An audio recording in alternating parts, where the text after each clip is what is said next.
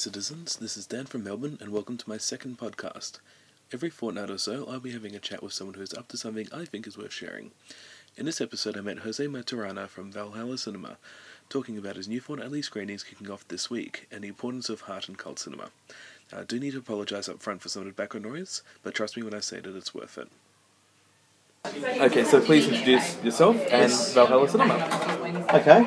Um, my name is Jose Maturana. Uh, I am the president and chief programmer at Valhalla Cinema. Yep. I run it with my wife, uh, Claire, uh, who's not here today, clearly. And uh, we specialise in cult movie screenings, uh, new and old.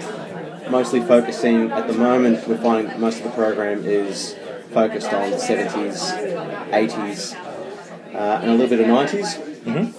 Um, yeah, but um, that's not to say that uh, you know cult doesn't happen, you know, now because uh, you can actually see sort of a movement towards uh, a lot of genre film uh, in the US What was that? Um, Australia. That black exploitation one that did really well just recently. just recently. Um, A black exploitation Yeah. one. Um, full of kung fu, and it looked. It was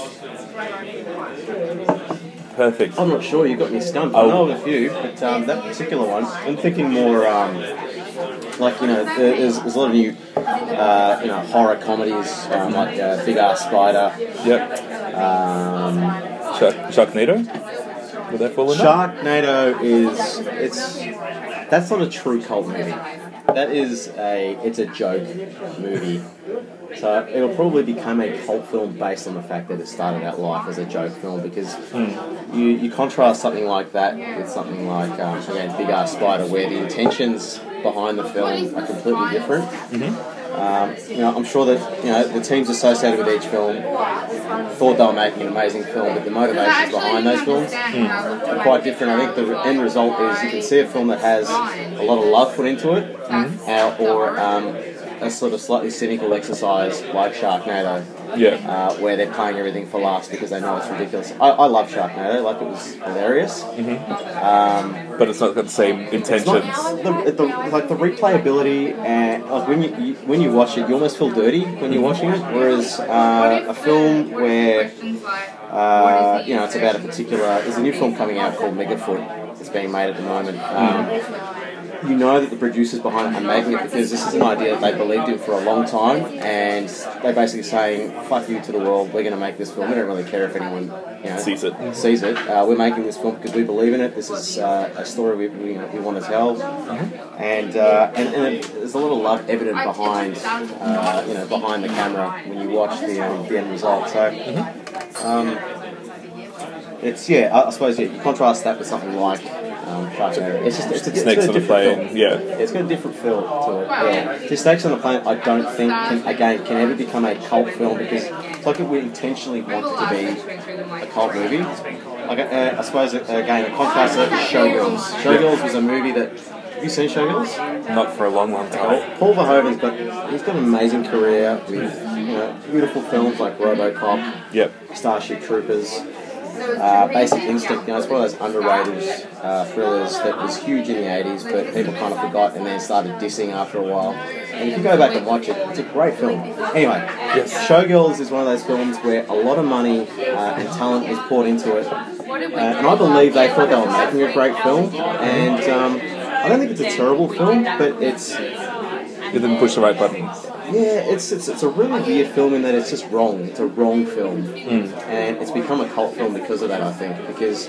it's very well produced, not particularly well written, not particularly well acted, and has some over the top outlandish bits. But that's that's what makes it cult. They weren't intentionally making a bad film.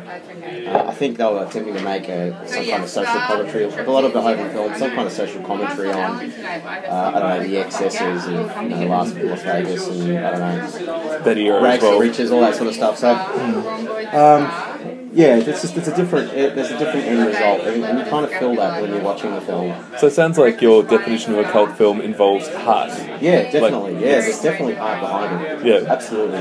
You know, John Carpenter's one of those filmmakers that defines um, the perfect cult movie director.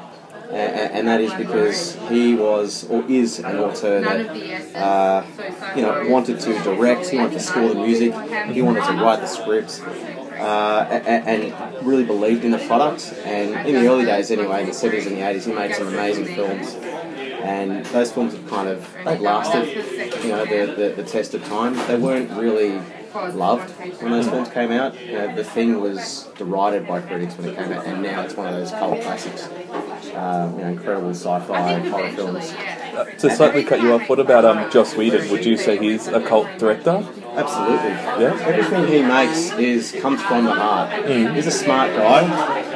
Um, probably too clever sometimes, but he will be remembered as someone who uh, was, I suppose, a creator of, of cult TV shows and, and films.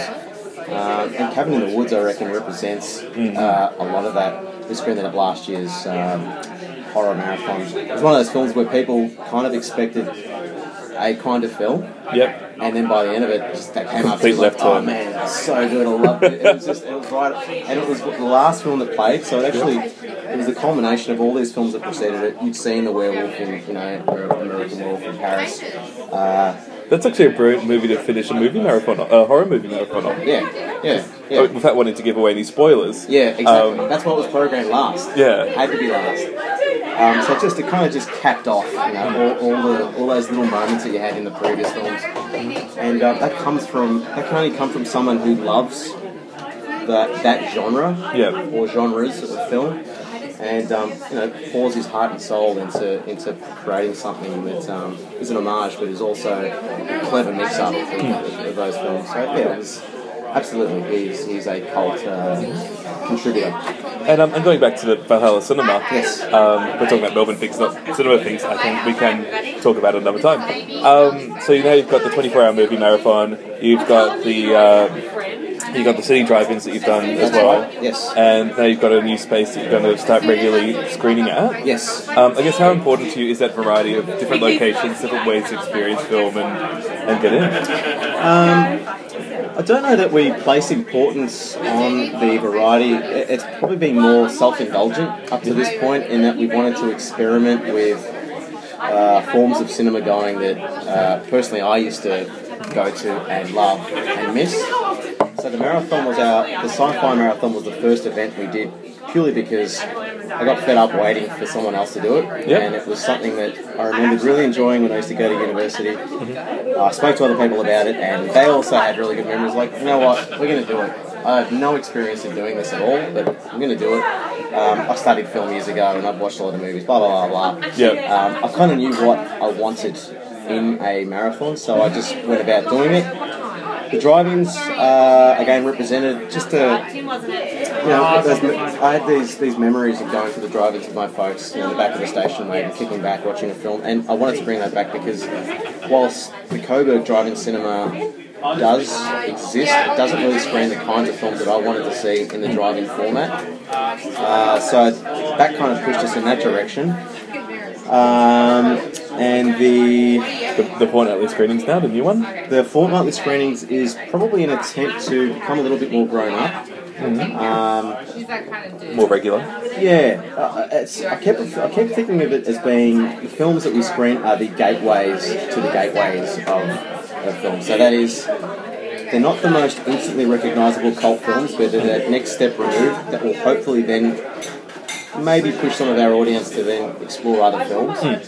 So whilst we're going to have a we're going to do some studio um, Ghibli films in uh, in June or July. Yeah. So we're not going to screen Spirited Away or. Uh, Totoro. Actually, no, we, we, Oh. we have to screen that one. That's my personal favourite. that's Oh, okay, that's a it's there. personal choice. That's Okay. okay. We'll draw the middle But and everyone always screens uh, Spirit Away. Uh, what's the what's the other The big Wind one? that was- one? Yeah, yeah. Um, the new one is The Wind Rises. Yep. Um, uh, Nausicaa, The Valley of the Winds. Mm-hmm. Um, they always screen that one. So we're trying to uh, Princess Mononoke. That's another one they screen a lot of. So we've tried to s- program stuff that is kind of one layer removed from the most known ones. Mm. So our first night is uh, Grave of the Fireflies, which some people have heard of, but a lot of people haven't, and it's probably the most heartbreaking and touching film they've ever made. You know, it's, it's just I I challenge anyone to watch that film and not be in tears at the end of it. And I mean, and it's not torture. It's the film itself is beautiful. There's a beautiful relationship in it, and it makes you feel things that no other Ghibli film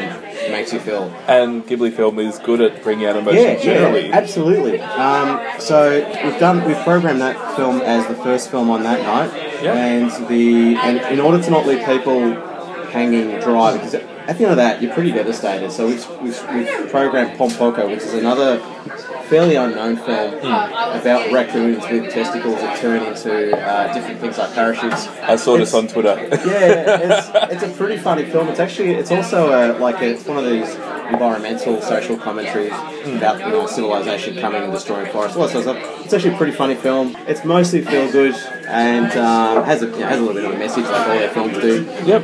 And uh, I suppose it's meant to lift you up after you watch something like Raven Fireflies. And those two films, I never see them programmed ever in these. You know, whenever the Astor does them, or the Nova does them, or anyone does these film screens, never, those those films they have to be seen by big audiences. That's why we're doing them. They go for the ones that are already people's favourites and already familiar Yeah, yeah, instead of the, the back Yeah. catalogue. Well, then again, you know, I'm doing the same thing. I'm going to screen Totoro the day after, but that's that's a selfish. That, that's probably you know the selfish part of me wanting to see that. We have to do Totoro because that was my first Ghibli oh. film, and, and I love it. I, my kids love it. I, it's just one of those films that. You know, I would never. I wouldn't deride the selfish decision because what- what you're going to end up getting when you have that selfish, when you make those so-called selfish decisions, is you're going to get people who already agree with you, and Yes. already follow you, and already That's like right. you, and they're going to come on that journey with you anyway. Yeah, there's got to be some accessibility, and that's what we attempted to do with the drive-ins last year. We tried to program a known film like The Fifth Element with Yep. um, Bottle Rocket, which was Wes Anderson's debut film. Mm-hmm. that A lot of people hadn't seen, and again, it was one of those films that never really got screened here in Melbourne ever. Like I, mm. I would always my ears would prick up, you know, at the mention of Bottle Rocket. Never got a screen. It's like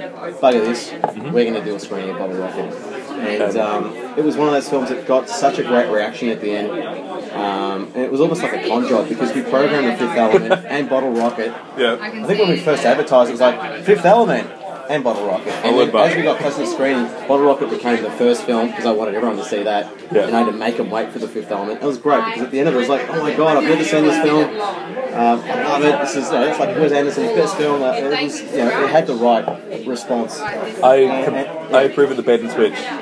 Exactly. that's, that's, that's, that's what we did. And uh, you know, it's about championing some of those some of those older films and the true cult films that in other countries have a much bigger reputation. I think um, being here, we're kind of isolated and tend to forget. Um, about some of those cult films, even though they, they come from very well-known directors like Wes Anderson. Yeah. everyone's frothing at the mouth, mouth about you know, his, his newest release. Yeah. Um, They forget the they forget the back catalogue. it's just nice to remind people that yeah, that there were films that, that existed before this that were really good, sort of free of a lot of the eccentricities that you currently find, and just really lovely, short. a bit more pure as well, maybe when you start when they start Yeah, losing yeah, yeah, and, and and they also remind you and show you that people like Owen Wilson and Luke Wilson. Yep. These guys, they started from somewhere and started from a very pure place. Hmm. You know, Owen Wilson is, you know, he's, you know, him and Vince Vaughn, you know, you see what they put out these days. But, but They Bottle started off as student actors at some he, he wrote, he wrote Bottle Rocket. Oh, did He he? actually collaborated with Wes Anderson on the first two films. He was responsible for writing other screenplay. Um, got his brothers involved. Two, there's three Wilsons in that film. Um, Yeah. Uh, uh, and it's yeah, sorry. it's um it's just uh it's just good to see where those guys came from, what their motivations were, and it was that they wanted to make a great little film with a friend who was Wes Anderson, and they were, they were actually quite good in the films. They, they, you know, they were good actors, and um, again, heart. You know, there's this passion and heart behind these films, and they're just really funny films. Are, are there plans to bring back Bottle Rocket to the new Yes. screening? Yeah. Bottle Rocket will cap off the end of this season. Excellent. Um, yeah, because Because I just, um, you know, we're talking about doing this pod, in, a, in a podcast now. Yeah. I'm just imagining people going, I want to see this movie, and the only way I'll be able to see this downloading unless you're going to show it. Uh, Yeah, I mean, look, you know, by all means, go on. I shouldn't be, Go and I shouldn't it be down. telling you that track it down. Um, you can't. I don't think you can actually buy the DVD or the Blu-ray in this country, so there are other ways to source it. yeah. Um, my recommendation is to buy the Criterion Blu-ray uh, from Amazon. Yep. I don't know if I should be recommending that, but that's probably the best way to enjoy it at home. and get Uh, but then, you know, the absolute best way to do it is to enjoy it on the big screen. Cool. Well, you're big screen, but also I need to bring up others as well. You mentioned before the Astor and other theatres. Mm-hmm. Mean, aside from your your three experiences that you guys have, do you have a favourite venue or a favourite way to watch movies Um, in, in Melbourne? The favourite ways and venues, unfortunately, don't exist anymore. The Greater Union was the last place where I really loved Russell Street? watching films. Yeah, they yeah. closed um, Just last year. last year. Yeah, I, I was I was pretty sad about that because I, I was in when new releases came out. In order to avoid large crowds and go where the fans went, that's where I went. Yeah. Like I, I, I like to watch films in venues where at least you know maybe half of the crowd is, is really into the idea of seeing this film because of a history that the filmmaker might have or because it ties into something um, versus going to you know a, a big commercial cinema where um, you risk getting you know 90% of the audience being on their phones you know, during the film and, and Do, do you have a punishment for people who do that at no, your absolutely shows? not. I mean, I, I, I, don't, I don't, I don't um, begrudge anyone wanting to use their phone during a, a film because I do it myself. Yeah. Not not when I go and watch a film in a cinema, but if I'm at home, I might do it, and that's purely to comment on what I'm watching. So if people want to do that, that's fine. Yep. Um, I think it's only a problem when it becomes a distraction, and, and there's a couple of ways that it can become a distraction. One is you go with someone who's invited you, Yep. Uh, Purely because they invited and that person's really into the film, and you're next to them messaging or doing something that's not related to the film, that's rude. Yeah. And that's where you kind of have to, you know, that, that, that a line has been crossed there. But if you go with a mate and you're both on the phones, and the reason you're on the phones is because you're tweeting about this film, then I think that's that's okay. There- There's got to be You're sharing a passion. yeah, yeah. So it's you know, if, if you're on eBay while you're watching a film, then why the fuck are you watching a film? You know, Yeah. just Go go home. home. There's Wi-Fi there. Yeah. Um, I, I- I mean, even uh, like I, I mean, I was going to say, I, I follow you on Twitter. I see a lot of the movies you guys show. The one of the gi- raccoons with giant um, ball sacks came up, um, but also some of the movies you mentioned tonight. Yeah. I've never heard of them. How do you track down these movies? How do you even know about them? Yeah, this, this kind of goes back to the gateway to the gateway. So, Yeah, I was like, Um, I suppose the film, the way I've discovered movies through my whole life has been, um, you know, getting hooked into the, the big feature that everyone knows, Yeah. and then exploring that filmmaker's other films, and then just working your way back through time. So, um, a really good example is Martin Scorsese. You know, so many people have seen The Wolf of Wall Street. Uh, so many people would have seen, I don't know, The Departed, all these films. It's nice to go back and see stuff. I mean, there's more obvious stuff in his past, like Taxi Driver, where he used to collaborate a lot with De Niro. But if you explore a little more, you start to see how his relationship with Leonardo DiCaprio was pretty much a replication of the relationship he had with With De Niro. um, Robert De Niro, you know, 30, 40 years ago. And it's, it's really nice to see. You kind of see this evolution of the actor because um, at the start it's, it's, it, must, it must be like a romance. You know, you're getting to know the actor, you kind of use him in this way and that way. And as time wears on, um, the nuances and the. Um, I suppose you start pushing the actor more, and, and it's just good to see him doing that with Leo. And um, you know, I, I guess the finding those movies is just a process of going back and finding those films, uh, trying to yeah, I suppose just work your way back through a catalogue, and then once you find those, then it becomes a case of you start discussing those films with other people. Like, oh, if you like that, check this out, Yeah. and then you end up doing that. And I think with science fiction and horror, science fiction mostly, there are so many classic movies that were released in the 60s, 70s, and 50s. Um, you kind of feel compelled to find as much as possible, and the only way to do that is to go to cult movie screenings where you talk to people who can recommend stuff on. Are you working But, um, but, I mean, there, are, there are filmmakers who have so many films um, that you may not have watched. You might have seen three of their films, but they're responsible for 30. So you just you go back, see those films, and then, I don't know, you kind of slowly make your way towards similar films. See the history, see how they progress, see when they learn stuff. Yeah, context is a, is a beautiful thing. So you look at something like The Thing, Yeah. uh, and it's, it's, it's quite simple. The Thing was made, was released in 1982, and then you look at the other films that were released in 82. E.T., Yep. Blade Runner, I was born in '82. I think that's the year of movies. There you go. It's the best There you year go. of movies. Blade Runner, and then you look at what the blockbusters were. Yeah, I mean, it's- I mean, even if you use one of the blockbusters as a jumping off point, okay, Spielberg, cool, okay, work backwards from that. E.T., So you work back to something like uh, Close Encounters of the Third Kind, which is 19, uh, made in 1977, and you work even further back to something like Duel. You, you just start discovering those films because you like that film enough that you want to find out about that filmmaker's other films. Um, Scorsese, uh, again, just going back to his example, there are so many 80s treasures of his that have been completely forgotten. And I think part of what the reason for starting up Valhalla is to go back and revisit those films and hope that people come along for the ride. Yeah. So one good example is, and we're trying to fit it into the current season, and that is to screen uh, The King of Comedy, which is um, Robert De Niro in this really awkward, painful, almost David Brent-esque character. It's from 1984 or 86? Maybe 85. And, and it's one of these roles in films that almost no one knows exists, but when you watch it, it's, it's like, oh, shit, you know, this is this is a great film. This, this is perfect. Like, it's, how, could, you know, how, how did I not know this film existed? How is it more common than known? Yeah. Yeah, and, and it feels like we have a responsibility to screen those films and at least make them known more, more known. And that's kind of going back to the what the older Valhalla used to be, um, or when it did run. It, I found a lot of films that I didn't know of through the Valhalla Yep. Because they would put on festivals like they do. They do 24-hour Woody Allen marathons. That's, that's insane. But then you, you get a chance to actually see all of Woody Allen films. See the, the, the movies in between that didn't Yeah. get the the four Rotten Tomatoes or whatever the fuck they're Yeah, exactly. Um, and, and, and they'd have animation festivals, and, and so you go to those and you see these short films. And back then there was no internet where you could go and Do the research, do the IMDb. research. There were books. They're like, you know, thick books that I would buy and just look through them, and they'd be like directories of films. You'd have thousands of titles, and just you just go through them. And it would say, okay, well, similar to, and then you just go back. I mean, it's what you do now with IMDb or Yeah. Wikipedia, but uh, you had to do it with books. Always, whenever I'm on I'm IMDb, I'm always checking trivia. Yeah, it's really said broke his foot during the scene. Ha, sucker. Um, I get a feeling you're going to have an enormously detailed response to my next question.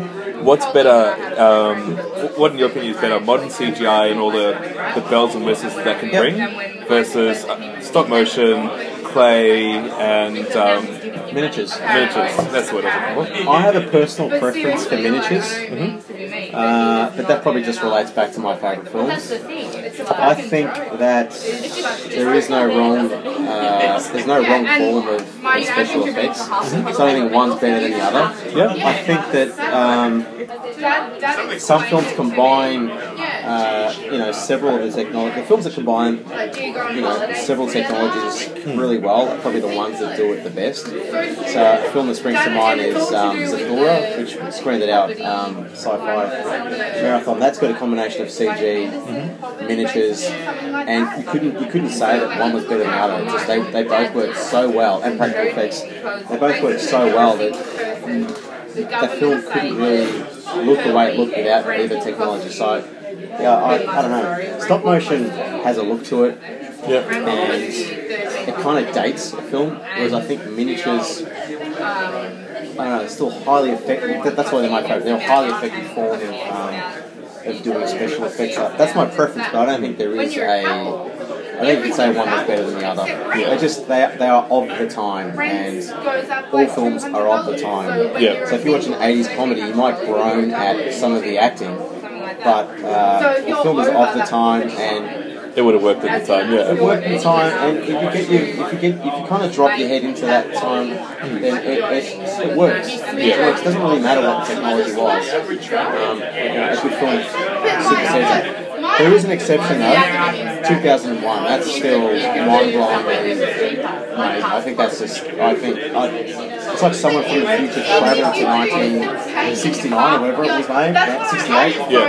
and uh, just handed them all the tools. It was just there. It, it was a game changer. Oh, I saw um like one of the, the memes that's making the rounds at the moment is Star Wars set shot set shot and it's just a green screen. And I think right. I think the combination and inclusion of practical effects does Yeah, help. yeah, absolutely. It needs to be a combination of things. Um, Because the last, I mean, the, the new trilogy, as I haltingly refer, haltingly refer to them as, they didn't have as much practical effects, and I think that's a, a, a big part of their failing when it comes to.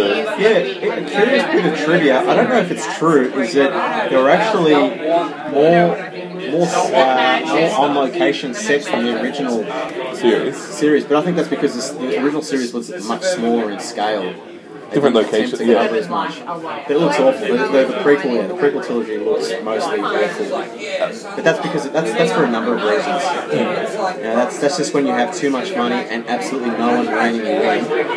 Uh, the effects were probably the least of the problems with, associated with that trilogy. Well, I think going back to what we were talking about earlier, I think the new, the new trilogy had a lot less heart than, the, than the original trilogy in Star Wars. Yeah, and that's the thing. Like, just going back to that, how do you find those films? I still think George Lucas's greatest film ever was THX 1138, which Yeah. is Which I need to see. Which I need to see. Yeah.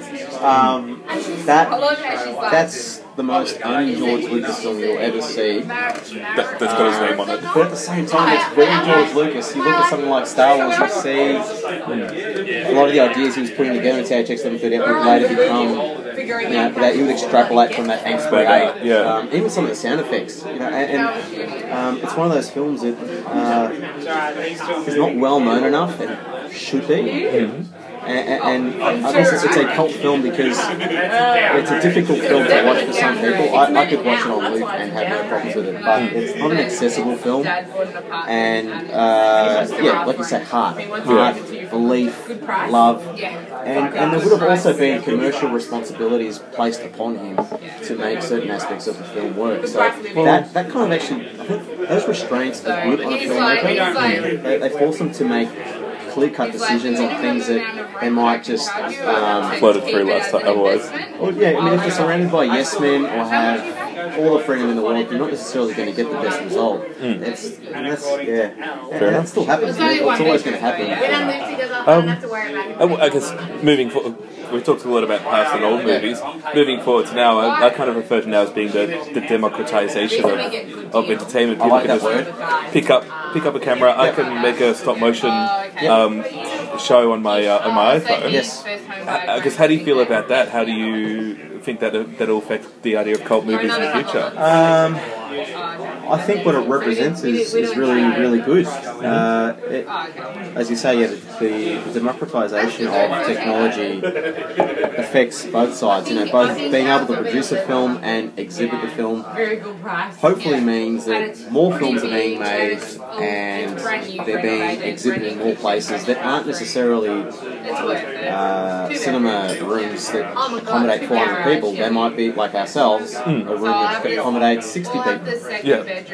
And I think, I think that's a good thing because it means, in, in, in Australia especially, getting a genre made film is really hard work.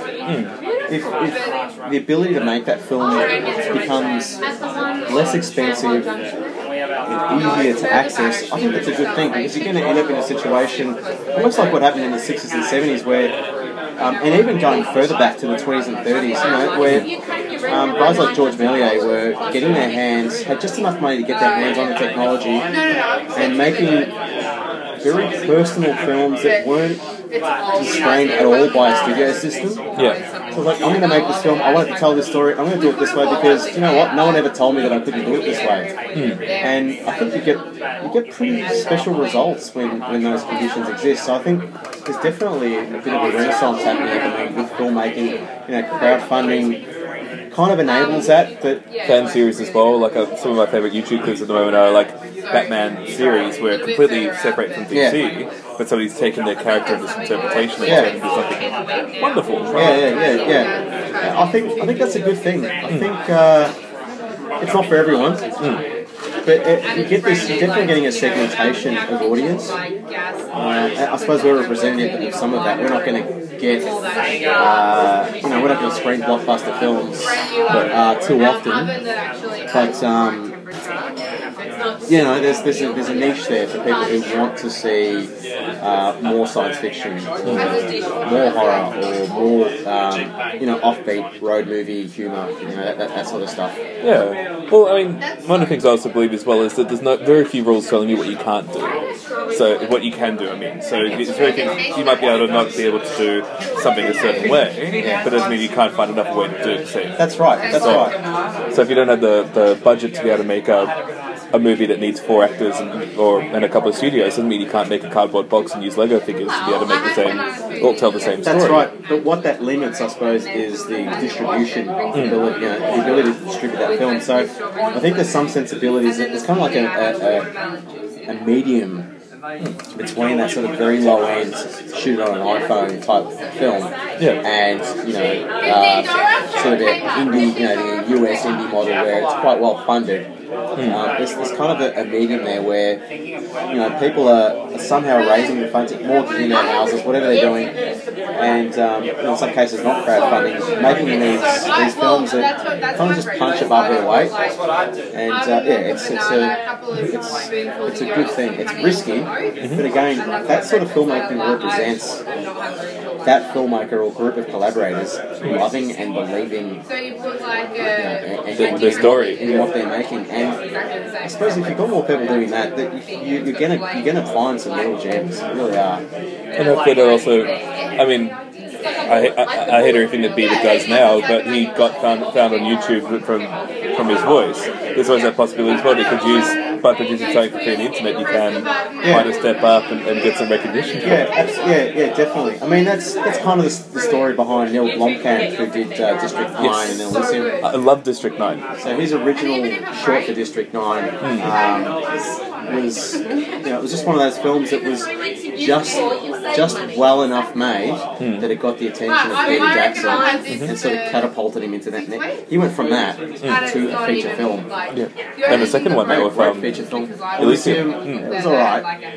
It's good. It's, it's almost like you Your face changed when you said that. When when you said that. Because it's almost like it's almost like the access to all those resources kind of it's too soon. Like it, it kind of um, pollutes pollutes the, the purity of, of what was there to make I'm, District I'm, I'm going to say it if you're not. He George Lucas, Elysium. yeah, yeah, yeah, yeah. All right. Well, uh, well, and just finally, any final comments or anything about Valhalla that we haven't touched on that you'd like to include? Come to the opening, May Come to the second. opening. Yes, come to the opening. 7:30 p.m. Paris, Texas. Uh, that is a that's a pretty personal choice. It's not science fiction. I think what we're trying to do with this year's program is show that we're not just about genre film. Like there, there are also other you know, types of film that we love and want to screen. So most of the season is actually pretty pretty rooted in you know drama, comedy and comes all the way up to 2013. So When Under the Skin becomes available for us to, to screen, which is the new sci-fi film coming from. Um, Was Richard jealous of your mother?